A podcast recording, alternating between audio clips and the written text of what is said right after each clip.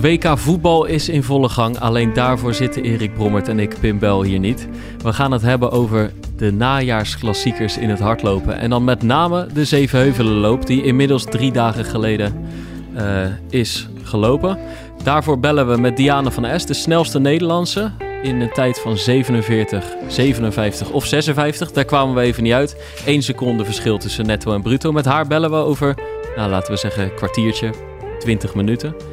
Maar eerst heel even over dat WK, uh, Erik. Ben jij ook momenteel totaal Louis van Gaal adept? Nou, ik vind het wel een beetje te veel Louis van Gaal show aan het worden. Ja? Ja, vind ik wel. Ik vind dat het een beetje te veel om die man draait. Dat, uh... Ik vind het heerlijk. Ik vind het ook wel heerlijk. Nee, daar gaat het niet om. Ik, ik heb zelfs eventjes naar zijn, zijn docu gekeken de afgelopen dagen. Ik denk, dat moet ik toch even afgekeken hebben voordat, voordat het WK begint. Maar ja, de centrale figuur bij het Nederlands elftal is toch wel Louis van Gaal momenteel. En dat vind ik wel een beetje, ja, natuurlijk, het, het, is, het, is, het, is, het is leuk om naar te kijken. Maar dat vind ik wel een beetje, een beetje veel worden. Dat uiteindelijk de coach, zeg maar, de grote ster van, het, uh, van de ploeg is. Ja, ik moet alleen wel zeggen, kijk, uh, Louis van Gaal is een beetje te veel. Louis van Gaal is veel te veel. Alleen, het is wel gewoon zo. Kijk, ik heb nu al drie keer, heb ik echt speciaal, helemaal mijn dag zo gepland dat ik de persconferentie van de bondscoach ja. kan zien. En laten we eerlijk zijn, ik, ik zit inmiddels tien jaar in het vak. ja, ja, ja. Zo, zo, zo. Ik, ik, wilde heel graag een keer deze zin uitspreken. Dat, dat ik al lang in het vak zit. Dit is goed. Moeten, Alleen... moeten we een klein quoteje uithalen dan. ja, dit, uh... ik, zit, ik zit tien jaar in dit vak. Nee, maar persconferenties zijn gewoon hartstikke saai. Het is zowel voor de coach als voor de spelers als voor de verslaggevers. Het is een moedje. Niemand denkt, ah leuk, vandaag persconferentie. Het is altijd leuk om naar een interview te rijden of op reportage te gaan. En persconferenties zijn gewoon meestal saai. Behalve als de persconferentie met Louis van Gaal is.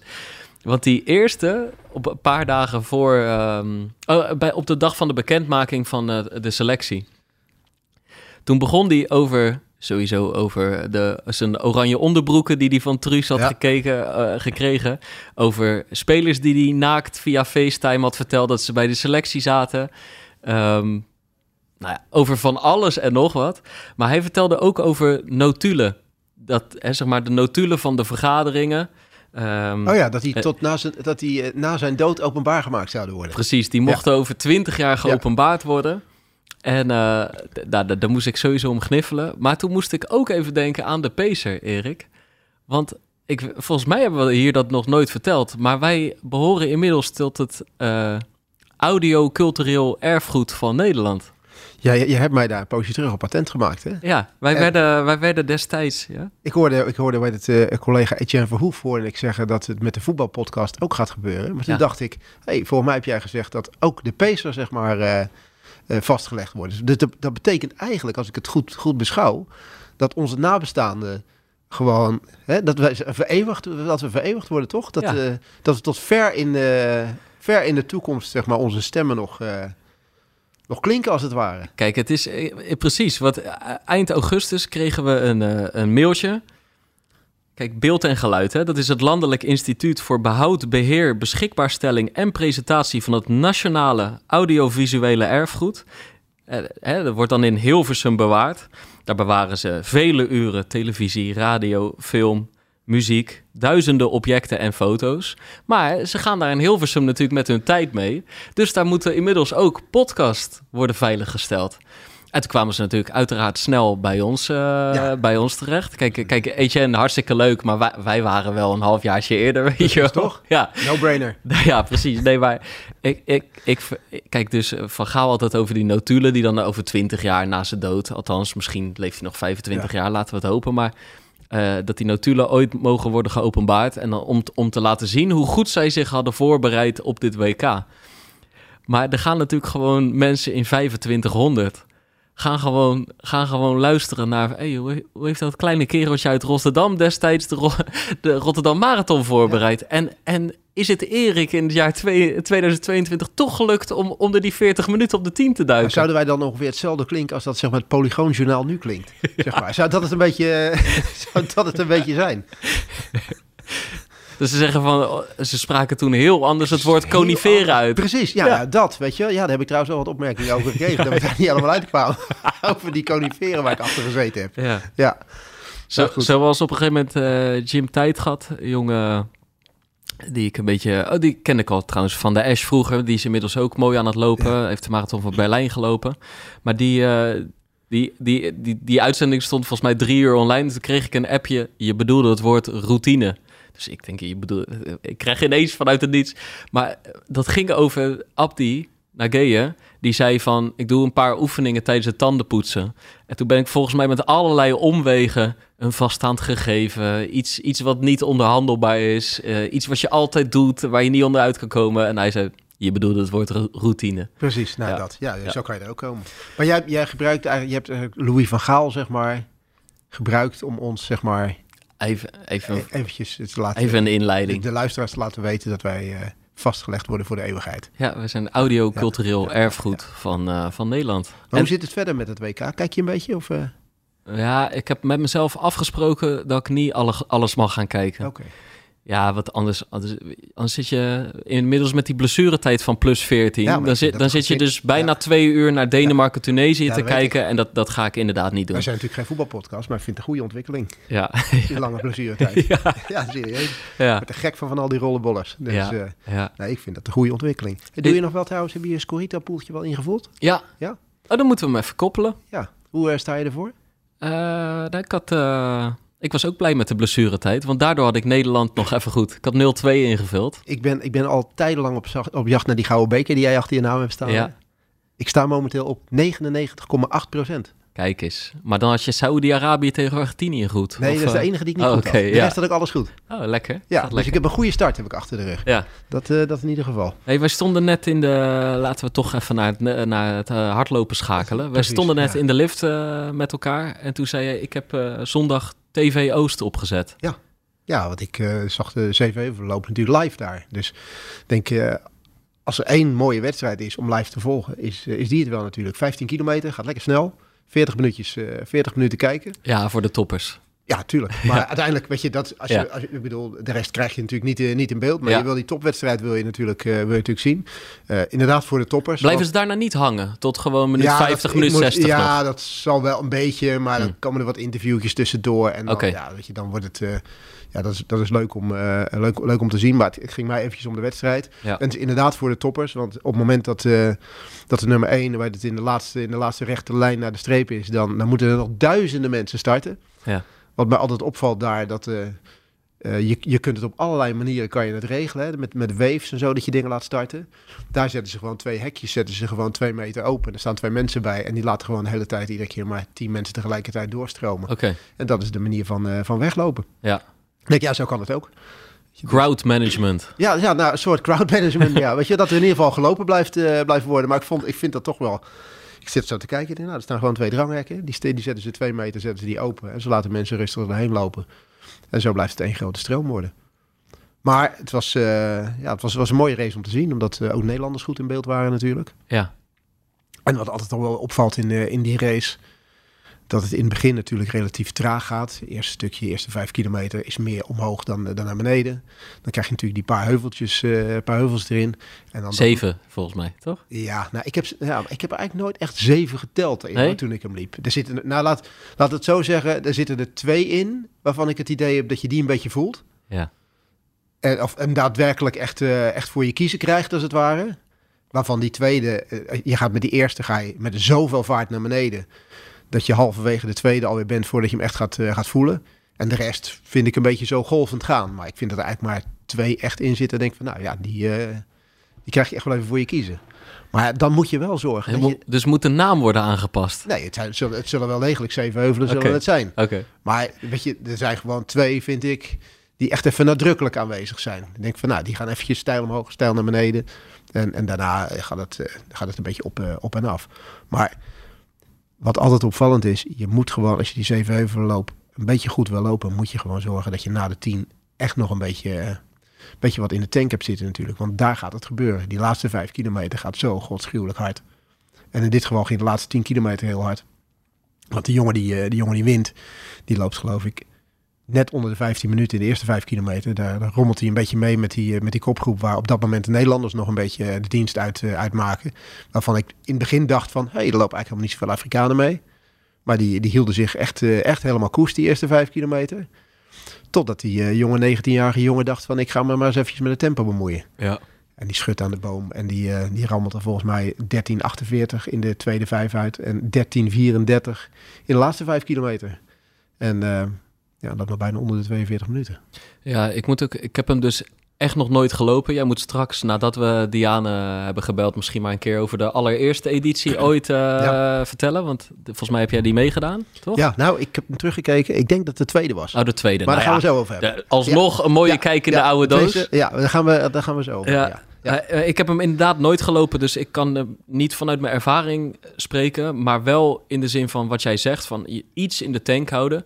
Kijk, je mag het best lastig krijgen, want je weet dat het tussen aanhalingstekens makkelijker wordt. Ja. En ik zie het echt aan alle tijden van al mijn loopmaatjes. Ja.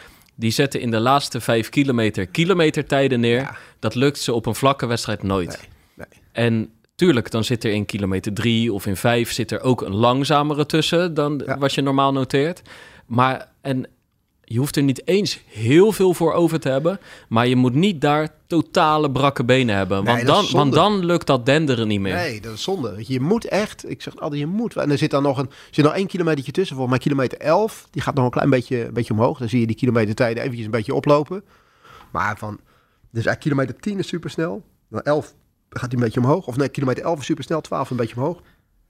En dan 13, 14, 15 is gewoon eigenlijk volle bak naar de, naar de streep toe. En het is echt zonde als je, ja, als je, als je in dat tussenstuk te veel energie verspeeld hebt op die, eh, op die heuvels. En dat, en dat zie je ook een beetje. Dat, het is niet voor niks dat het in het begin een beetje bij elkaar blijft. Die jongens die gelopen hebben, zijn er veel die al vaker gelopen hebben. Die weten hoe het in elkaar zit. En die weten dat, eh, dat je in die laatste vijf kilometer dat echt, eh, dat echt ram is. En, Je ziet het natuurlijk anders, geen heuvels, maar je ziet het vaak in januari bij Egmond ook. Meestal gebeurt het niet op het strand. nee, in het begin. nee. Meestal blijft er daar Ja. een grote groep bij elkaar Ja. en wordt er daarna Ja. pas de forsing gevoerd. Dat is het jammere van dat ze, vind ik, Egmond ooit omgedraaid hebben. Want dat was natuurlijk vroeger andersom. En dan gebeurde het juist wel op het strand. was Ja. het laatste stuk op het strand. En dat was mooi en dat was heroïs. En ja, dat kan nu helaas niet meer door het aantal deelnemers. Wat ze natuurlijk eh, in het begin niet wegkrijgen door die, eh, door die duinen. Ja. Maar ja, dat is natuurlijk mooi dat het in het laatste stuk gaat, eh, gaat gebeuren. En ja, je ziet wel, als je echt pure snelheid hebt hier, ja, dan, kan je wel het, eh, dan kan je wel het verschil nog even maken. Maar het blijft dus wel, want eh, door de naam vermoed je een beetje een hele zware Ja, 15 kilometer tegemoet te gaan. Hè? Als je hem nog nooit zou hebben gelopen of er van een afstandje uit zou kijken. En als je sommige beelden ziet met al die grimassen, Ja. hè, met echt wel een steile, st- op een stuk stijl omhoog lopen, dan denk je poeh, weet je. Ja. Alleen, alleen ja, er zijn zoveel wereldrecords gelopen. Hè? Cheptegei meerdere keren, of twee keer volgens mij. Ehm, nou ja, in het verleden al. Maar, maar gewoon heel veel eh, Nederlandse toppers ook hebben hun 15 kilometer PR daar Ik wil neergezet. het zeggen, vraag, aan- vraag aan mensen om je heen die eh, regelmatig Zevenheuvel hebben gelopen, wat hun PR op de 15 kilometer is. Allemaal daar gelopen. Ja. Allemaal. Ja. Dat, eh, dat, dat is gewoon eh, de, race waar je, waar je PR kunt lopen. En kijk, ze laten natuurlijk altijd die beelden zien van die, die twee steile momenten die, die erin zitten. Ja. Maar nogmaals, als je die eerste steile heuvel gehad hebt en je, je gaat daar echt volle vaart naar beneden, dan, dan ga je die tweede heuvel echt met zoveel snelheid in. Dat je echt pas halverwege of drie kwart van die heuvel pas voelt dat, dat de weerstand van die heuvel die gaat komen weer. Omdat je dan, dan weer bijna boven bent. Nou, het zal, het zal. Ik spreek weer niet uit ervaring, maar het zal af en toe echt wel afzien zijn. Maar ja, daarna wordt het weer Ja. eh, vlotter lopen. En, en het zal zeker afzien zijn voor ons, maar ik denk voor, voor Kenianen of, Oost, eh, of Oost-Afrikanen, ja, daar stellen die heuvels echt niet zo heel veel voor voor. Die, die kennen dat natuurlijk ook wel. Hè. Die zijn, die zijn Van natuurlijk in hun trainingen. omgeving, kennen ze die rolling hills, kennen ze zoals zij dat noemen. Ja. En die vinden dat heerlijk om dat zo te, om dat zo te lopen. Dus ehm, ja, gewoon een snelle wedstrijd. En jij, jij moet hem zeker een keer gelopen hebben. Want dat is, het is Ja. echt een opportuniteit om, heet het, om een PR te lopen. De omstandigheden zijn bijna vaak altijd goed. Nu ook weer, weet je, het is fris weer. Het is, eh, het is natuurlijk Nijmegen. Dus het is een beetje landinwaarts, weinig of geen wind. Dus ja, wat, eh, wat wil je nog meer? Je, je, moet, jij moet daar wel een keer gelopen hebben. Ik vind, ik vind eigenlijk, eh, Dat denk ik al jaren, joh. Ja. Dus het moet er een keer van gaan komen. daar moet je tijd voor maken. Ik moet nu weer een, een jaartje wachten. Ja. Zullen we Diane van S gaan, eh, gaan Ja. bellen? Jij moet dus Ja. even de, de nu- nummer opzoeken. Ja, en ik moet even kijken welke koptelefoon ik heb. Ja, dat maakt niet uit. Maakt niet uit. Nee. Oké. Ehm 47 57 of 56 dus. Daar willen we even vanaf zijn. Maar snelste Nederlandse. Terwijl er echt wel... Uh, Maureen Koster deed mee. Ja. Um, Suzanne Krumins deed niet mee. Die was aan het podcasten. Ja, terwijl ik ehm, wel in haar podcast hoorde dat ze volgens mij zou lopen. Want ik ja, ze wilde, ze wilde graag, ze wilde, graag lopen. Alleen uiteindelijk, uiteindelijk wil zij, als ze in daar start, in de eigen start, in de eigen stad, waar het lopen ooit begonnen is, dan wil ze ook echt competitief zijn. En dat, uh, dat was ze niet. Heb jij... Uh... Ja, ik hoor hem overgaan.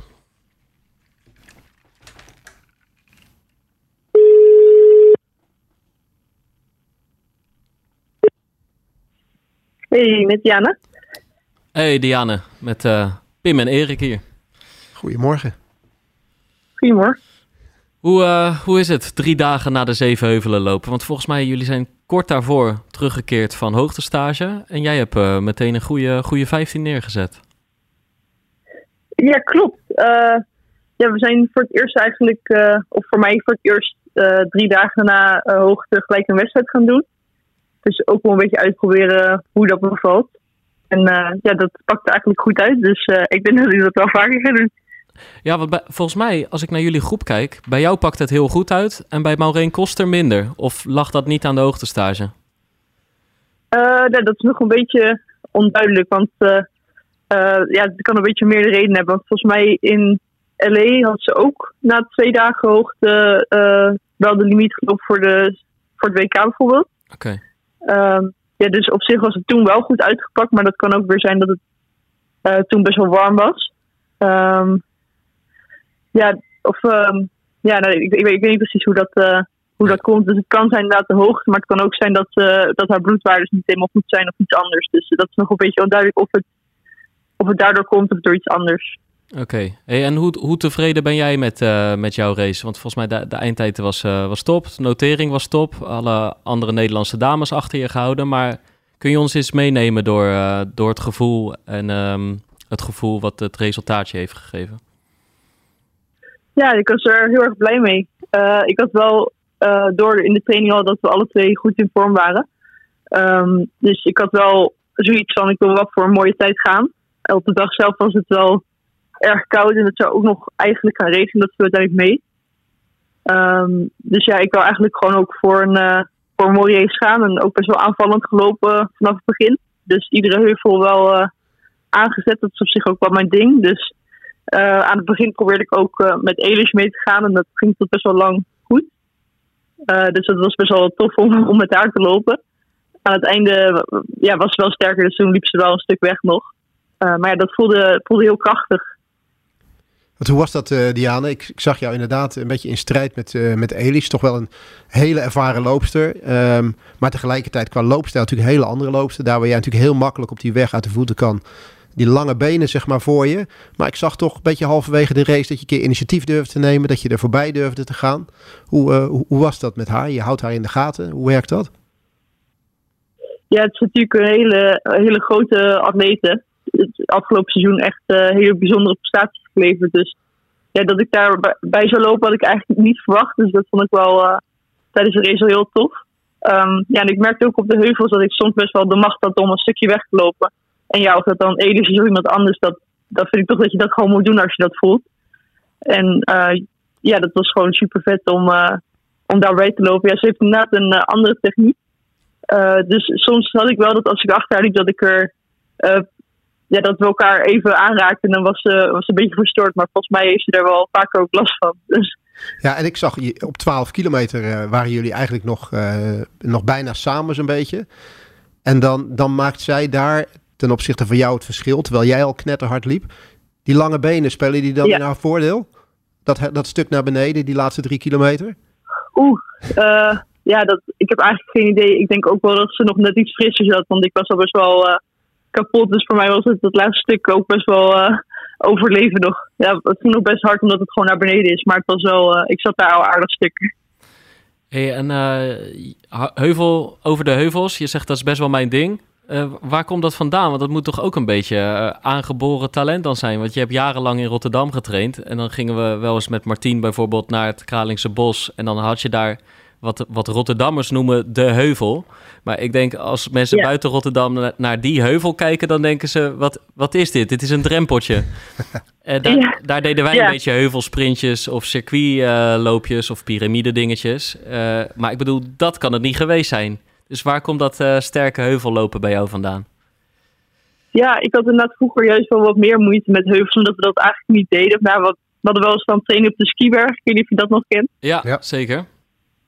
Um, maar uh, ja, ik uh, denk ook van de krachttraining die we doen, uh, dat je daar ook een stuk sterker van wordt. En op zich inderdaad in Arnhem hebben we wel meer heuvels, dus dat loopt nu sowieso wel meer. Ik denk in iedere duurloop zitten wel een aantal heuvels. Dus dat scheelt ook wel, maar ik denk ook wel een stukje, ja, dus de krachttraining die daarbij helpt. En ja, dat gaat me op zich ook relatief wel goed af voor lange afstandloper. Dus ik denk dat ik daardoor in de heuvels dan wel goed tot mijn recht kom. Hoe belangrijk is die krachttraining voor jou, Diana? Als je jou op je socials volgt en, en, Greet op de socials volgt, dan zie ik best wel veel beelden terugkomen van die trainingen die jullie daar doen. Zien altijd heel intensief, gecontroleerd en goed uit. Um, is, dat, is, dat, is dat nieuw geworden voor jou in de laatste anderhalf jaar? En wat heb je daar aan rendement uit kunnen halen? Ja, dat is zeker wel nieuw, want voorheen deden we wel krachttraining. Um, dus ja, daar ben ik altijd wel mee bezig geweest. Maar nu doen we twee keer in de week best intensief uh, krachttrainingen, hele specifieke oefeningen. En ja, dat, ik merk echt dat ik daar een stuk sterker van word. En het is ook, uh, het breekt de week ook gewoon goed op als je heel veel duur traint, om dan ook krachtprikkels te geven, dat je daar, ja, dat je daar ook weer juist beter van herstelt. Ja, precies. Hey, en, en los van die krachttrainingen die we voorbij zien komen, Grete, uh, het Valley Running Team, de, de groep waarbij jij traint, de coach waarbij je traint, die is zo transparant dat ze soms zelfs een heel trainingsschema van iemand online gooit. We hebben in het verleden al uh, de voorbereiding van Benjamin de Haan richting de Marathon van Amsterdam kunnen zien, van Maureen Koster richting een halve, meen ik. En uh, nu heeft ze na afgelopen zondag eigenlijk uh, de afgelopen weken, ik weet niet precies tot, hoe ver die gaat. Is het acht of tien weken of zo? Uh, ja, zoiets. Dus ik dacht iets van acht of zo. Ik weet niet precies. Ja, precies. Eigenlijk kan iedereen de, de, de laatste acht weken van jou richting de Zevenheuvelenloop zien. Um, ja. Is best wel mooi, toch, die transparantie. Maar hoe, hoe voel jij je als atlete daarbij? Ja, inderdaad. Ja, Geet uh, is uh, heel transparant. Ik denk misschien wel de meest transparante coach die ik die ik ken. Uh, als ik ze volg op social media een beetje. Uh, dus ja, dat vind ik zelf eigenlijk heel tof. Want het geeft wel echt een inzicht in uh, ja, hoe, hoe wij trainen als atleten. En ook um, ja, hoe we dus naar prestaties toewerken, maar dat het niet altijd geweldig gaat in de training. Dat er ook wel eens een dag tussen zit dat het, dat het minder lekker gaat. En ik denk dat het ook goed is om te laten zien. En ja, dat, dat wat er nodig is om zo'n prestatie te leveren. En dat het ook wel eens minder goed gaat, om die kant ook te belichten. En uh, dat, ja, dat jongere atleten daar misschien ook uh, gemotiveerd kan kunnen raken. Dus dat vind ik, wel, uh, vind ik eigenlijk alleen maar goed. Ja, hey, en wat, wat, wat aan deze acht weken bij jou opvalt, zijn gewoon volgens mij heel veel rustige duurloopjes. 60 minuutjes, 30 minuutjes, vaak op één dag ook. Um, de, ja. de, de twee krachttrainingen meestal in de week. De, de threshold trainingen die Grete daar altijd op zet. En een allergische reactie op een pompoen. Die zag ik er ook tussen staan. Ja, ja, klopt. Ja, we waren dus uh, op uh, stage voor een En nou, op hoge stage trainen we over het algemeen een stukje rustiger. Dus dan letten we heel veel op hartslag en op lactaat. Om te zorgen dat we, dat we daar niet te hard trainen, want anders kom je minder goed terug.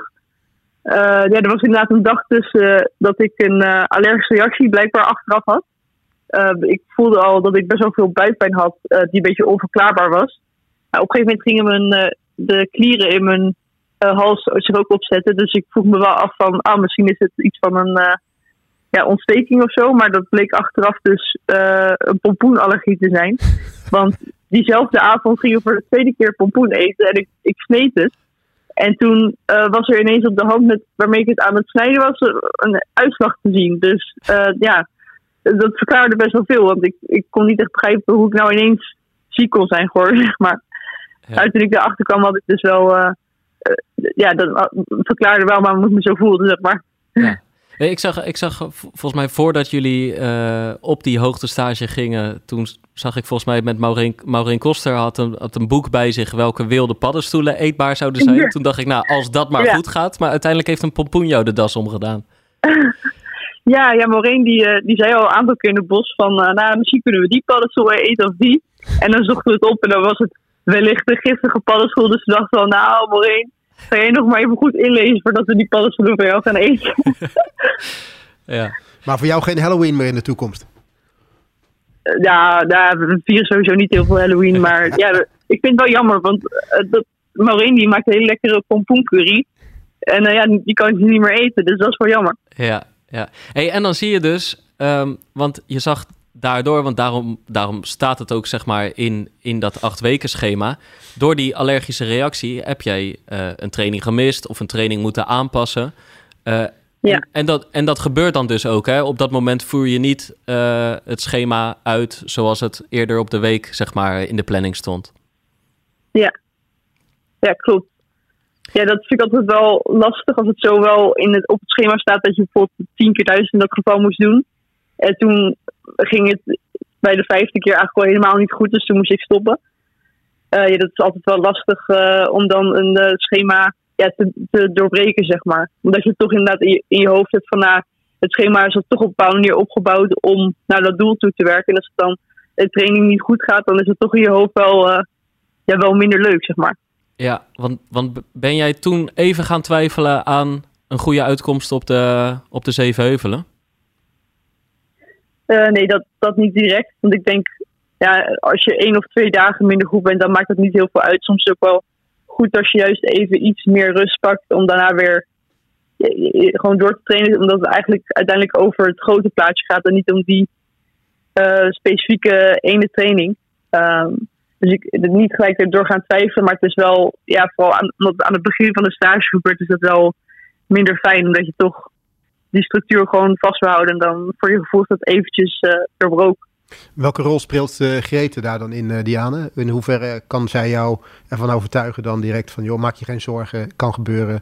Uh, we gaan een beetje schuiven en we komen wel weer terug op het, op het schema zoals we dat hebben afgesproken? Ja, dat doet ze heel goed. Het is, ja, Grete die zegt dan eigenlijk gelijk van...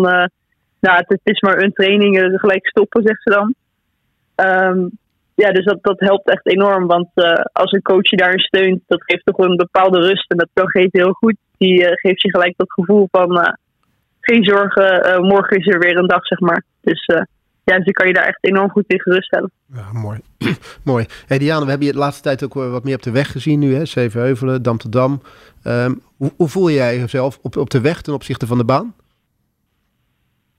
ja, ik vind de weg echt heel leuk. Het is, het is wel anders dan op de baan op de baan ligt er altijd voor mijn gevoel uh, ook wel een bepaalde druk op, omdat je dan naar de, de tijd alleen heel erg kijkt. En op de weg ben je ook echt aan het racen. Dan kan dat wat meer loslaten. Um, nu heb ik uh, ook wat langere afstanden geprobeerd op de weg. En dat vind ik echt heel leuk. Uh, ik merk ook dat dat me beter ligt dan de kortere afstanden relatief. Dus dat is ook iets dat ik op de baan wil proberen. Om misschien een keer, een keer om iets meer op de 10 kilometer te gaan focussen. Eh, dus dat is ook een beetje de conclusie die ik kan trekken uit de, uit de wegwedstrijd. Dus dat is uh, zeker leuk. Is, jou, is, jou, ja, is, is Grete daar dan al mee eens? Of zegt ze tegen jou van nou weet je, we, moeten, we kunnen toch nog meer halen uit die, uit die, uit die snelheid op die 3 en 5 kilometer. Om uiteindelijk straks langer profijt eh, of meer profijt te halen op, het, op de weg en op de 10 kilometer? Uh, sorry, ik begrijp je vraag niet goed. Nou, ik, ik zeg, is het, is, het, is het zo dat, dat, dat Grete het daar al mee eens is? Je zegt van, ik voel me wel op de weg, voel ik me thuis. Ik zou die lange afstanden ook wel willen doen. Maar um, ben je al ja. genoeg gegroeid, zeg maar, op die 3 en 5 kilometer qua snelheid... om het maximaal op de weg eruit te halen? Oh ja, ik heb het daar wel uh, met Grete goed over gehad. Aangezien ik zelf nog heel erg neig naar juist die 5 kilometer en uh, iets korter soms. Uh, ja, de die ziet mij echt, mijn potentie echt op de langere afstanden. Dus die heeft wel zoiets van, uh, ja, ik denk dat daar echt je potentie ligt en laten we daarop focussen. Maar het is ook als je focust op een 10 kilometer, dat je 5 kilometer dan ook een stuk beter wordt. Dat is automatisch waarschijnlijk wel zo zou gaan. Dus ja, ik vind het leuk om nu nog uh, heel allround te ontwikkelen en daar scheet het ook, uh, ook mee eens. Dus dat is mooi. Ja, en volgens mij was het in Breda, maar anders moet je me even corrigeren, uh, dat je mocht snuffelen aan de halve marathon. Daar was het toch, denk ik? Of was het, was het bij een ja, andere ja, wedstrijd? Klopt, ja, ja, precies, bij de singelloop. Hoe beviel de snuffelstage? ja, dat vond ik echt heel leuk. Uh, vooraf dacht ik van, nou, ik wil ongeveer rond de 320, 323 zo weggaan. En dat beviel, ja, dat, dat lukte eigenlijk aardig. Ik dacht op 10 kilometer, nou, dat gaat eigenlijk wel heel makkelijk. Maar misschien gaat, gaat het straks ineens toch heel erg tegenvallen. Dus aan het einde voelde ik wel mijn been dat ik een half marathon had gelopen. Vooral in mijn voeten, die nou ook al een beetje vermoeid waren. Uh, maar ja, dat, het viel me eigenlijk heel erg mee. Dus uh, ja, het beviel erg goed. Hey, in, die, in die halve marathon, gaan we je daar nog meer zien dit jaar? Staat bijvoorbeeld een Egmond ook op de, op de kalender voor jou? Dat is volgend jaar. volgend jaar begin. Deze winter. Oh, ja. Ja. Uh, ja, bij Egmond zijn we op trainingsstage. Um, maar ja, ik heb nog niet één specifieke half marathon gepland. Maar ja, het, lijkt me zeker leuk om er nog eentje te lopen, ja. Want welke wedstrijden ga je doen de komende weken, maanden?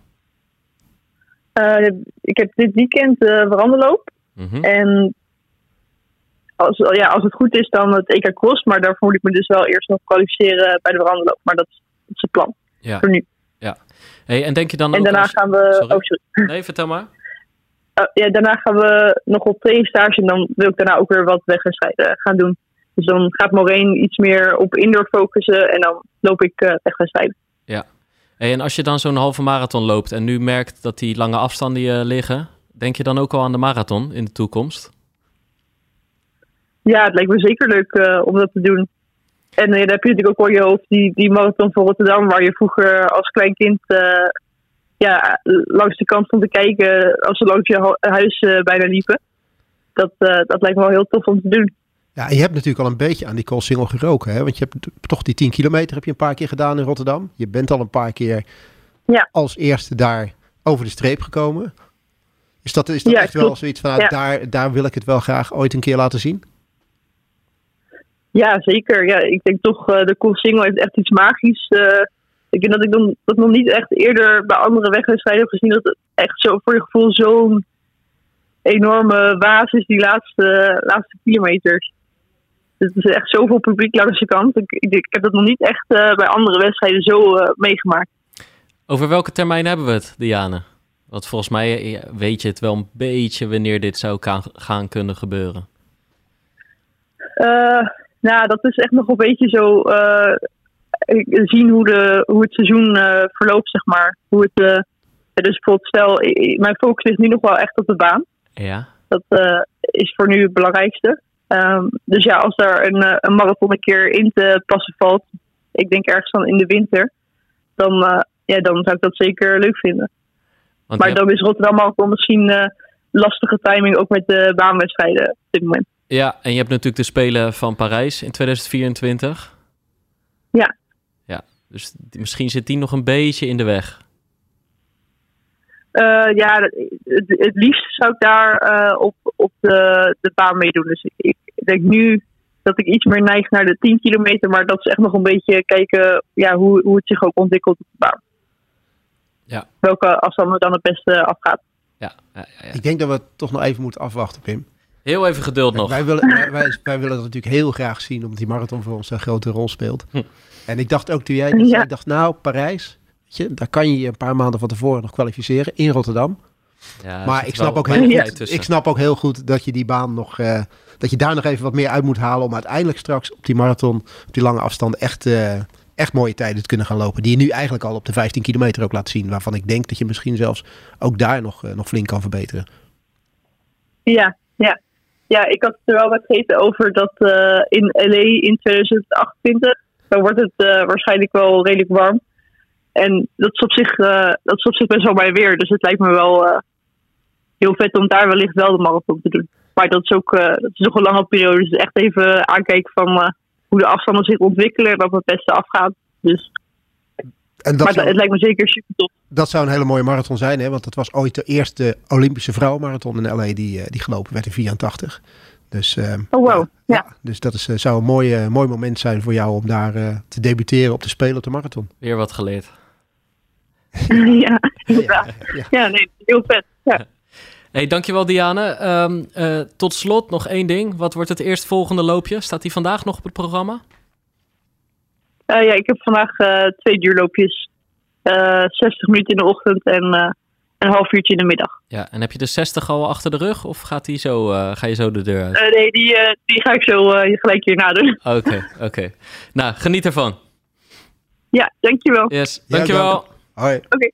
doei, doei. Doei, doei, doei, doei. Zo zie je maar, Erik. Altijd oppassen voor pompoenen. Ja, zeker. Dan, dan, denk je dat het gevaar schuilt in die paddenstoelen die, uh, die, die Maureen Koster wil gaan plukken. En dan blijkt het gewoon de pompoen te zijn, Ja, waardoor je klieren opzetten. Het gevaar kan soms uit vreemde hoeken komen. Zo is het. Ja, ja. ja, ja. ja. Hey, maar in- inderdaad, dat vind ik, vind het. Kijk, het is sowieso natuurlijk al hè, anno 2022. eh, niet alle toppers eh, plaatsen alles op Strava, maar er zijn er een heel flink aantal die dat wel doen, of, of een flink aantal trainingen van hun, van zichzelf laten zien.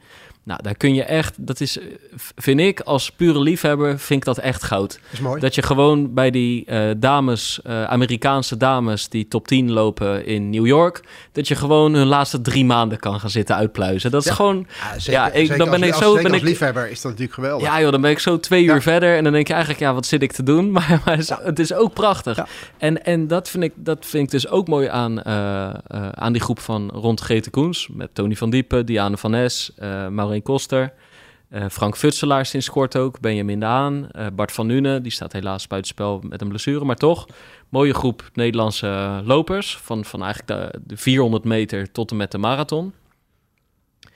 En zo, eh, sowieso legt ze al veel trainingen uit, deelt ze veel trainingsbeelden, zowel in het krachthonk als van het lopen. Maar soms dat inkijkje in echt van dit is wat Maureen of dit is wat Benjamin of dit is in dit geval wat Diane de afgelopen 8 à 12 wa- weken heeft gedaan. Ja, dat is, dat is wel echt heel leuk om te Dat is zien. mooi, mooi om te zien. En maar En- daarnaast wat je net zegt, ook zeggen, ik vind ook de beelden die zij laat zien van haar team, als ze aan het trainen zijn, of in het krachthonk, of, of de looptrainingen, die zijn eigenlijk allemaal inspirerend. Dus eh, ja, ben je van de social media of wil je wat volgen, vind, is het wel goed om Grete of de Valley Running Team te volgen. En ook Diane, weet je, Diane is ook, En de die- laat ook veel, laat ook veel volgen. Ja, de Pacers, Ja, ah, die volgen ze al. die volgen ze al, Ah ja, toch? oké, Ik bedoel ja. dat, eh, maar daar Ja. kunnen altijd, altijd volgens bij. Maar zij, zij geven allemaal, de atleten zelf ook, geven allemaal een mooi inkijkje in wat ze, wat ze doen met, met, met, met echt, eh, echt toffe beelden. Ja, en bijvoorbeeld, ehm, eh, dat vond ik ook een mooie. zeker Maureen doet dat. Ik weet eerlijk gezegd niet of ze dat in het verleden ook deed. Nou, volgens mij niet. In elk geval, het laatste jaar doet ze dat. Niet alleen de mooie dingen delen, Ja. maar ook de tegenslagen of een inkijkje in de psyche als het wat minder gaat. Of nu bijvoorbeeld op de maandag echt even gewoon een stuk tekst. De dag nadat haar 15 kilometer wedstrijd gewoon slecht is Ja. verlopen. Of, of in elk geval echt, Niet echt niet, zo, niet zoals gehoopt. En juist dan ook iets plaatsen. Want het hardlopen gaat niet altijd lekker, weet je wel. Nee. En het leven van een topatleet heeft af en toe een paar mooie uitschieters omhoog. Maar is meestal gewoon een worsteling, een zoektocht naar die vorm. Ja, ja. En, eh, en hoeveel, hoeveel delen niet wel hun PR, maar zijn twee weken stil als het is tegengevallen? En ik bedoel, dat mag, eh, want je hoeft niet iets te plaatsen. Hè, dat is geen verplichting. Nee, nee, nee. Maar het is ook wel mooi om gewoon iets te plaatsen als het juist gewoon ruk is gegaan. ja, toch? Gewoon open boek. Ja, open ja. boek. Ja, ja, maar dat is voor veel, veel mensen lastig hoor. Ik heb zo'n loopgroepje op zondag. Ja. Daar eh, er zijn ook mensen die altijd allerlei rookwolken zeg maar, eh, opgooien hoor. Over, over datgene wat ze willen gaan doen. Ja. Of, ehm, of wanneer ze wat willen gaan lopen. Of wat heb je gedaan. Weet je, wel. ik krijg toch altijd een beetje vage Oh, antwoorden. Vage antwoorden. Ik kreeg af- afgelopen, afgelopen zondag liepen wij met een groepje bijvoorbeeld. Aantal jongens van onze groep die zijn naar de Zevenheuvelloop gegaan. Vraag dan van tevoren wat ze willen lopen. Dan krijgen we wel wat. Dan, dan komen er stotterend komen er wel wat antwoorden uit, zeg maar. Hm. Maar liep ook bij het, eh, een jongen bij onze groep mee, Edwin, die liep mee. En die liep op zondagmorgen mee. Die zegt: Ik had vandaag, ik heb zo'n goede voor, ik had vandaag toch wel dit kunnen lopen op de Zevenheuvelloop. ja, mooi. ja, dat krijg je dan ook, weet je wel. Ja. Ja, telt niet vandaag. Weet je. Ja. Dus, eh, nee, dus weet je, ik vind, eh, ik vind het wel goed om af en toe gewoon het boek open te gooien. En wat, wat heb je te verbergen? Nou, dat, alle- nee, maar allerlei ja, niveaus, weet je, dat merk ik gewoon in, in mijn vriendengroep dan. ja. Dat er op allerlei niveaus toch niet iedereen het boek helemaal open durft, te- durft te gooien. Nee, eh, eh, het hoeft ook niet. Alleen het is mooi als mensen het wel doen. Ook omdat het anderen helpt. Nou, dat, nou, dat weet je. Ja. En helemaal als je dan kameraden of vrienden met elkaar bent, Ja. toch? Dat Ja. helpt elkaar. Volgens mij heeft zij ook namelijk een keer eh, iets geschreven over de focus op gewicht. En dat ze bij, bij, bij veel loopsters om haar heen af en toe een doorgeslagen focus op licht zijn, eigenlijk eh, licht genoeg zijn eh, zien. En, en eh, kijk, om snel te lopen, ja, dan moet je niet te veel met je meedragen. Maar je hoeft ook niet altijd tot op het bot afgetraind te zijn. Je moet gewoon zoeken naar voor jou een gezond gewicht. En dat is voor elk individu sowieso ligt, dat, ligt die grens net ergens anders. Dus je moet jezelf gewoon niet uithongeren, want voor lopen heb je energie nodig. Nou, in elk geval gewoon dat soort dingen. Dat, gewoon dat je bij een topatlete ziet van... hé, hey, dat heb ik in het verleden, ben ik daar misschien iets te veel mee bezig geweest. Nu heb ik dat beter in balans, maar ik zie veel mensen om me heen er Ja. worstelen. Als dat ook maar bij een paar mensen een lampje doen branden Ja. van... hé, hey, daar ben ik de laatste tijd te veel mee bezig Ja. geweest. Nou ja, en als je er over durft te communiceren, is het ook Ja, goed. ja, Dat, eh, ja. dat zeker, ja. Hey, we hadden nog beloofd om... ehm, ja, ik zei de allereerste editie van Ja, de Zevenheuvelloop... maar het bleek bij jou de Nou, tweede ja, te zijn. ik- dus jij hebt de eerste wel nog gemist. Ja, ik, heb, ik had er eens naar gekeken, want die eerste Zevenheuvelloop, dat was geen 15 kilometer. Dat was een loopje, die was een, was een eh, heette de Zevenheuvelloop, maar die was maar 11,9 kilometer. Die was korter. Oké. Die werd eh, al wel georganiseerd door eh, de, dezelfde partij die de tweede organiseerde. Dus de atletiekvereniging, studentenatletiekvereniging Het Haasje. Dat kan ik me altijd nog wel, eh, kan me wel herinneren. Ja. Ik weet niet meer precies wat je als herinnering kreeg, maar dat haasje kwam er in ieder geval in voor. Ja. En het werd toen vanaf het, eh, van het, vanaf het universiteitsterrein, dat was, was zeg maar start en finish. En ehm, die eerste was in 84 en nu was die 11,9. Ik weet zeker dat ik die niet gelopen heb, want die keer dat ik meegelopen heb was het 15 kilometer. Dus dat moet in 85 zijn geweest. Dat was de eerste keer dat het 15 kilometer was. En dat startte toen al vanaf dat universiteitsterrein. En ik weet dat de prijsuitreiking na afloop, die was ook eh, in de aula zeg maar, van de universiteit, op dat podium. En ik weet niet zeker, maar volgens mij won Tony Dirks, voormalig, eh, denk, denk dat hij wel acht of negenvoudig nationaal crosskampioen is. Ja. En die, die, won die, eh, die won die Zevenheuvelenloop. En dat was denk ik wel het, het begin van toch wel ja, een legendarische vijf, eh, 15 kilometer in Nederland. Hè, want je hebt in 1984, dus we hebben het over nou ja, volgend jaar, of nee, in 2024, 40 jaar, eh, 40 jaar Zevenheuvelenloop al. Ja. Dus eh, echt een loop die natuurlijk enorm gegroeid is in het begin met, eh, met veel Nederlandse winnaars. En ik heb even nagekeken, nu de laatste Nederlandse winnaar is Camille Maas in 2002. Dus alweer 20 jaar geleden dat er een Nederlander gewonnen heeft. En na die tijd ja, werden er eigenlijk alleen maar ja, wereld, bijna wereldrecords gelopen, wordt, gelopen. Of bijna wereldrecords door grote namen als Haile Gebrselassie, eh Felix Limo, eh Cheptegei, nou, eh, noem maar op als het ware. Ja, ehm, Allemaal grote namen. Ook natuurlijk wel een beetje met, met invloed van, eh, van het bedrijf- het bureau van Jos Hermers, die natuurlijk in Met de buurt... Guidij onlangs nog ja, natuurlijk. De dames natuurlijk, ja. ja. ja, En ehm, ja, het veld wordt natuurlijk door, door, door, door Jos gedaan, die daar natuurlijk een bureau dicht in de buurt hebben. Dus het is een, het is een thuiswedstrijd. En het is natuurlijk een loop die gewoon ja, wereldwijde bekendheid geniet. Doordat hij gewoon echt reden snel is. Het is gewoon de snelste Seven 15 Hills. kilometer ter wereld. Seven Hills, ja. Ja, Ja. ja. ja, Seven Hills, ja. ja. Hey, Maar- en, en verder, hoeveel deelnemers deden er toen mee in, eh in 85? Nou, Schat jij? Ik denk in 85 dat het toch wel wel een, wel een nou, ik denk al wel een paar duizend waren. Want ik bedoel, waarom zou- Meteen wel gewoon groot. Ja, nou ja, wel redelijk groot. Ik denk nou, misschien twee of drieduizend of zo in die geest. Maar Hm. er moet een reden zijn waarom wij eh, eh, met de atletiekgroep vanuit eh, Van Pak eh, daar naartoe zijn gegaan. Ik weet niet, ik weet niet meer eh, waar, waarom, maar dat was toch al wel een, eh, een, een grote, grote loop die, die neergezet werd. En zo'n 15 kilometer vind ik ook altijd echt van een hele toffe afstand. Het is een geweldige Dat afstand. vind ik echt een toffe Ja, afstand. ja. Want weet je, die halve, die kan je gewoon niet iedere week lopen. Want weet je gewoon tussen 15 en die, en die 21 kilometer, dan ga je benen echt wel serieus voelen. En van de halve, daar hebben we wel eens vaker over gehad, moet je echt wel serieus herstellen. En ja, ik had zeg maar zelf de, de allergrootste pure snelheid had ik niet. En zo'n 15 kilometer moet je toch een klein beetje, klein beetje verdelen. Ja, ik vond het een heerlijke afstand. En dan ook nog ja, eh, en voor, iedereen heeft, die, heeft ook die 15 kilometer, net zoals een 10 kilometer, allemaal weer barrières. Weet je wel, een barrière van onder de 1.10 lopen, onder het uur lopen, onder de 50 minuten lopen. Dat soort barrières die daarin eh, in gelopen worden, dat is toegankelijk voor iedereen. Ik vind het echt een te gekke raceafstand.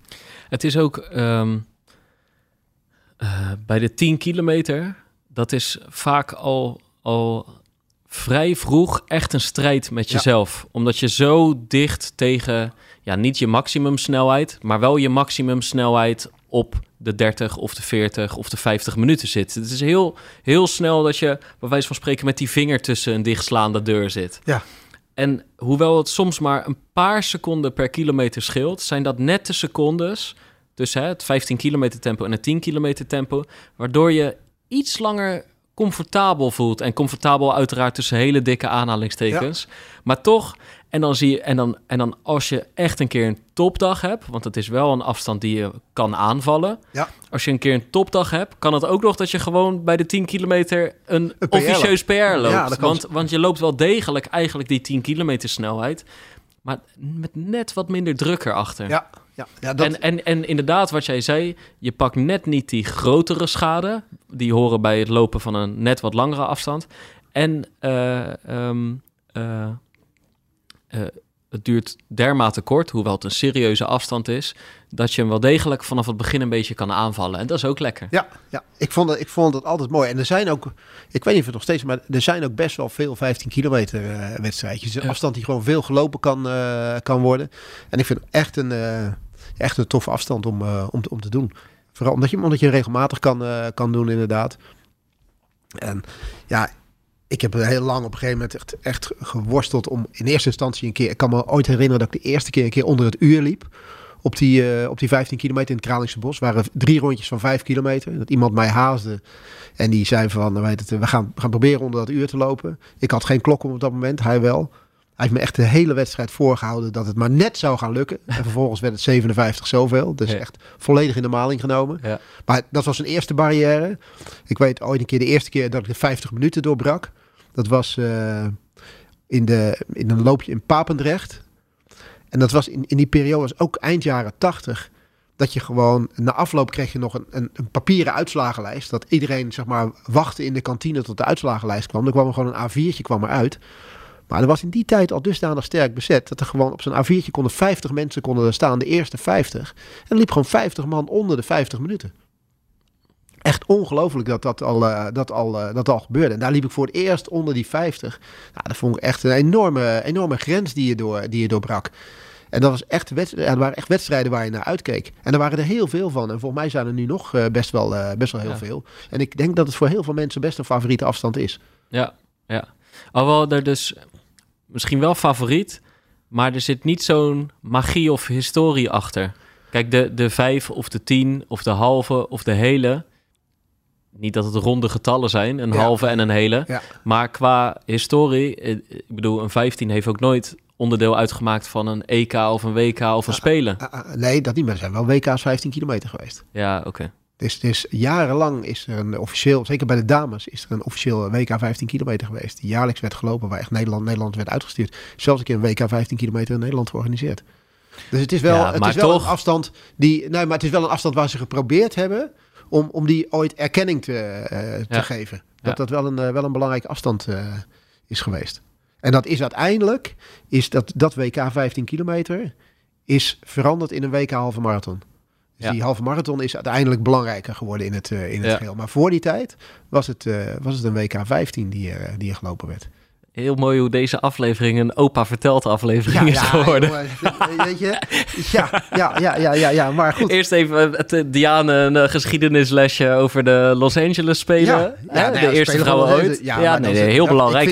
eikpunt ik in de geschiedenis. Jij die, die tien jaar in het vak zit, Nee, zeker. die wel had moeten weten. Joh, maar ik ken uh, en ik ken alle, ik ken alle namen. En eh, ik, de, de- is dat in... ehm, dat vind ik een van de meest iconische hardloopfoto's ooit. Zwart-wit. Dat is die vrouw in Boston die door een man van het parcours Ja. wordt afgetrokken. Ja, Nee, dus. Ik, ik heb me verdiept in de geschiedenis. Maar ik vond het mooi, dat was geschiedenislesje 1. Ja. Daarna begon je over eh, de tweede editie van de Zevenheuvelloop. eh, Ja. Georganiseerd door Studie Atletiekvereniging Het Haasje. Ja. En nu lees je me de les even over Ja. WK 15 Ja. kilometer. Ik kan het je nog laten zien. Ik, was, ik ben verwoed. Ik, ik, heb, ik heb in die tijd had je een, een sportblad Sport International.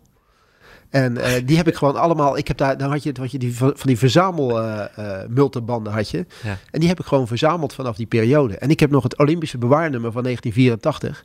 Zal ik je een keertje laten zien. Ja. En daar, daar staat volgens mij, ja, het staat op de voorpagina natuurlijk, staat daar Carl Lewis, want het was de grote man van de Spelen in 84. Maar er stond een groot artikel in van Joan Benoit Samuelson, die de eerste vrouwelijke marathon te spelen won. En ook nog in een snelle tijd volgens mij, ook nog van 2, 23 of 24 uit mijn hoofd, in een bloedhete marathon. Ja, Dus eh, ja, daar valt nog genoeg over te vertellen. Ja, ik vond wel mooi dat ze dus nu al een soort van voordeel zien in de hete omstandigheden in 2028. Ja, maar ja, als je er goed mee om kan gaan. Ik weet, in, in 84 was het ook bloed en bloed heet. De echt uitvallers die erbij waren. Want voor mij heeft Nijboer daar aan de, aan de start gestaan ook en alles. En ik geloof dat er maar één of twee Nederlanders gefinished zijn van de vier die er voor mij aan de start stonden. En heel veel lopers die uitvielen. Dat was echt wel een, uh, wel een ding. Ja. Weet je nog wie er bij de mannen won daar? 84 Olympische Spelen. Hele bekende naam. Salazar? Nee, man die in Rotterdam ook uh, een keer gewonnen heeft. Als ik het goed heb hoor. Misschien zit ik ernaast, maar ik dacht dat de Carlos Lopez Carlos Lopez? Oké. Okay. Ja. Je had één seconde langer stil moeten zijn. Ja, ja, ja. Uh, maar nee, ik, ik zou het niet weten. Dus het was een gok. Maar Misschien omdat jij jaren 80 uh, zeker Rotterdam dat hij medaille pakt. Of hij won hem daar zoals. Ja, dat, uh, ja. dat sowieso. Hey, over uh, snelle lopers. Hoe is het met jouw 10 kilometer onder de 40 minuten ambitie? Gaat wel een hele klus worden. Ik heb ja? het nog niet helemaal uit, uh, uitgezet. Ik, want ik ben best wel fit. Het probleem met mijn rug is een beetje weg. Alleen mijn linkerbeen is nog niet helemaal nog niet optimaal. Dus ik ga me eerst, eerst komt die, komt die bruggenloop. Kijken ja. wat ik daaruit kan halen. Die gaat zeker niet onder het uur. Waarvan ik een aantal maanden geleden wel dacht dat ik dat zou doen. Maar dat gaat, die, die snelheid heb ik nog niet kunnen doen. Dus ik denk dat dat, uh, daar moet het ergens onder de 1 uur 3 gaan worden. Maar dan moet er nog wel wat snelheid gedaan worden. Dus als het er weer gaat worden, wat ik, nog, wat ik echt nog wel een beetje in gedacht heb, maar dan moet ik een paar tempo trainingen kunnen doen. Dan zal het net als vorig jaar, zal het, uh, vorig jaar was het geloof ik op Oudejaarsdag of de dag ervoor. Ja. En uh, ja, daar zal het weer tegenaan. Het zal, het zal, weer, uh, zal weer tegen de laatste dagen van het jaar aan zitten om dat eventueel te kunnen, ja. te kunnen doen. Ik krijg TCT een appje om, om mee te ja, fietsen. om op die fiets mee te, mee ja. te gaan. Absoluut, ja. Want het is, wel, het is wel de tijd van de, van de vreemde records, laat ik het zo zeggen, Erik. We hebben natuurlijk hier ooit Rode Hoornweg uh, gehad, die het op de loopband ging proberen, op de marathon. Een marathon op de loopband. Ik, zie, ik sta vanochtend op en dan gooi ik Twitter even open en dan zie ik voorbij komen dat zes man een halve marathon op een volgeladen Heathrow Airport hebben gelopen met de winnaar in een tijd van 1.07.30. Uh, ondanks, ondanks het, uh, het uh, hoe noem je dat? Het slalommen tussen reizigers door. Ah, hoe kan dat dan? Ja, geen idee. Dat daar toestemming voor geweest is. Ja, maar, wij, wij, willen in Rotterdam met de running crew al jarenlang op 16 overlopen. Dat krijgen we niet voor elkaar. Most of the other, other travelers seem to be somewhere between indifferent and mildly annoyed. Ja. Mooi, hè? Ja, wat is dit dan? Moet je daar je maar vliegtuig je halen? toestemming hebt gekregen. Dat, Ja. uh, En, en, uh, maar, is dat op, maar dat is niet op het platform dan geweest. Dat is in het uh, in Gewoon- de terminal. Ja, in de terminal. Ja. Ah, ja, ja oké. Ik wou al zeggen. Want Wat? Hoe bedoel je? nou ja, dat, ik denk dat buiten op het platform hebben ze dat... nee, nee, eh, nee. Gewoon tussen de koffers en de, wat de mensen die even een? Starbucksje gaan halen. en, eh, maar, dan, maar dan vind je deze eh, vind je apart. Maar er heeft een Chinese man de marathon al kettingrokend uitgelopen. Heb je, heb je dit gezien? Nee, nee, dat heb je niet. Die stak ja. gewoon de ene na de andere op. En die heeft Dat kan gewoon... natuurlijk ook. Een soort Ja. biermijl, maar dan rokend, zeg ja, maar. ja, ja. De, en de biermel, heb je laatst het wereldrecord Wereldrecord gezien? Ja, ja. Ja, ja, ja. Maar dat is, echt- dat is echt een groot evenement. Ja. Dat is echt een groot. En in België is het... eh, het was in België, geloof ik, hè? Ja, maar niet door een Belg. Het Nee, nee, nee, nee, nee. Maar het is in België georganiseerd. Maar het was een gast die al een keer het record had gehad. Of zijn eigen record verbeterde. En eh, ik heb die beelden gezien. En ehm, sowieso klokt hij echt dat biertje al indrukwekkend rap weg. Ja, dat is gewoon, open, dat is een betere atte, zeg maar. maar vervolgens schudt hij de rondetijden uit.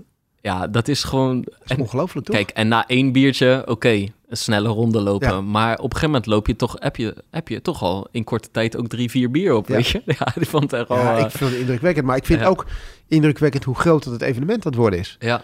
Want er komen gewoon steeds meer landen naartoe. Dus echt, er wordt een soort van officieel aangekondigd. Ja, ja En me- het- me- mensen doen er hoogtestages voor. Ja, dus en, er eh, zijn echt serieuze atleten die daar aan de start staan. Het is echt niet Ja. zo van, nou, we gaan even voor de lol eventjes meedoen. nee, daar wordt gewoon maandenlang Daar naartoe wordt geleefd. echt serieus voor getraind. Ja, Ja. Maar even dan om af te sluiten, eh, Ja. want je hebt het over mijn ambities op de 10 kilometer. Jouw, volgens mij, jouw piekmoment moet even liggen op de bruggenloop. Daar, heb ik, eh, daar hebben we over Zeker. gesproken. en in april uiteraard. Ja, oké, maar dat is... Dat Nee, is, bruggenloop, Dat is ver. Bruggenloop, ja. Ja. Gaat dat goed? Eh, ja, ik heb drie weken geleden een zelfverkozen rustweek eh, Ja, ingelast. Ik was echt al een paar weken lang, merkte ik dat het herstel van mijn training, na mijn trainingen net iets langer duurde dan gebruikelijk. En dat liep ook, dat werd steeds nog net ietsje langer, nog net ietsje langer. Ja, ja, ja. Dus dat je wel eens gewoon.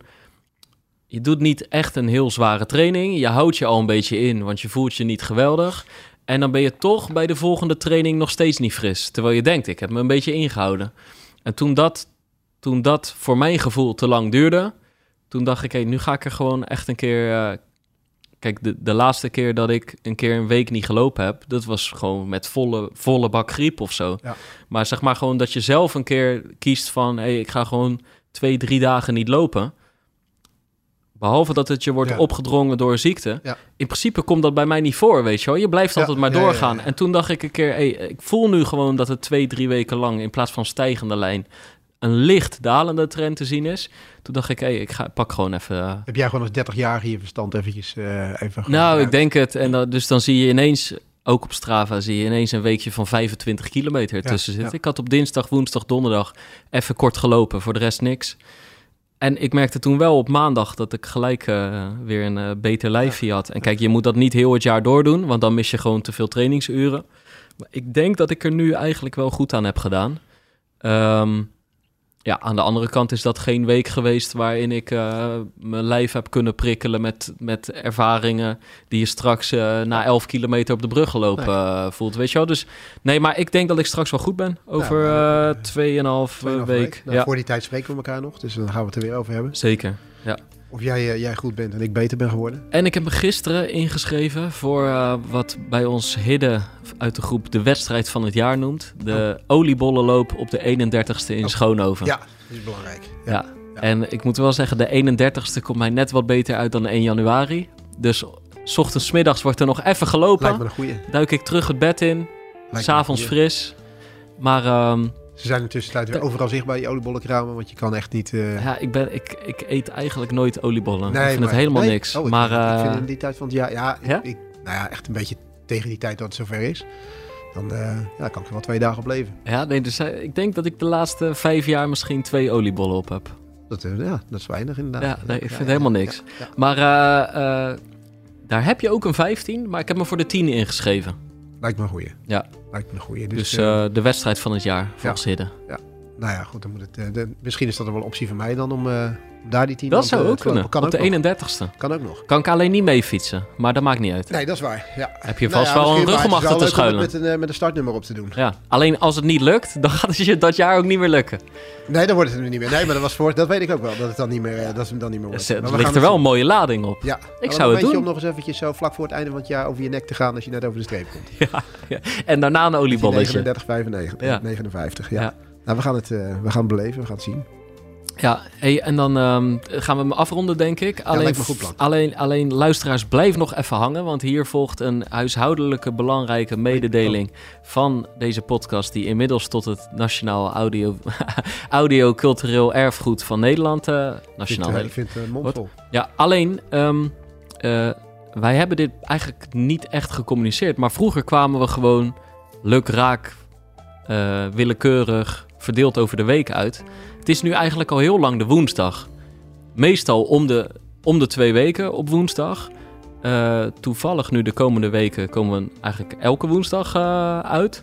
Maar hou die woensdag gewoon in de gaten, Ja. weet je wel. Nou, nou zijn jullie natuurlijk allemaal geabonneerd. Maar prent je in. Op woensdag zou er wel eens een nieuwe aflevering van de Pacer online komen. zeg maar. Juist, Wij breken, wij weken de break. Zaagmans. Wij weken Zaagmans, de, wij weken de break? Ja, Zaagmans. Ja, break. Zaagmans. Ja. Ja. Eh, woensdag gehaktdag, maar precies, vooral ook Pacer. Ja. absoluut. Dus dan weten jullie dat ook weer. Dat moest ik even van de hoge heren hier eh, van de podcastafdeling communiceren. Van eh, een vast ritme is belangrijk, maar zorg dan ook dat dat vaste ritme bij de luisteraars bekend is. absoluut. Dus Ja. op woensdag kan je er zomaar van uitgaan dat er een nieuwe aflevering Ja. is. In elk geval om de twee weken. Eh, maar volgende week zijn we er ook weer met Guido en René. Ja. Dus dat is top. En tot zover. Blijf luisteren, blijf lopen en tot de volgende Pacer.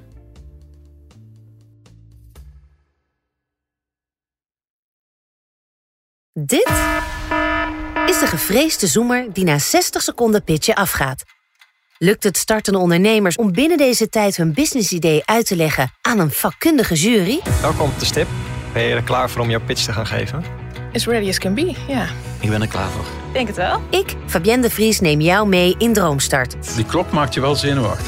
Een unieke podcastserie van de ondernemer... waarin we ambitieuze Nederlanders volgen... bij het starten van hun eigen onderneming. Ik kan me niet voorstellen dat iemand hier komt... ik ben beter dan Google. Maar wat ik wel weet, is dat zij het niet doen. En jij bent erbij. Vanaf die eerste spannende pitch... tot aan de meest cruciale momenten van hun weg naar succes. Ik heb nooit geleerd om te zeggen van, uh, oh, ik ben het waard. Volg Droomstart in je favoriete podcast-app... en mis niets van dit unieke kijkje achter de schermen. Droomstart is een initiatief van de ondernemer en podcastbureau As We Speak.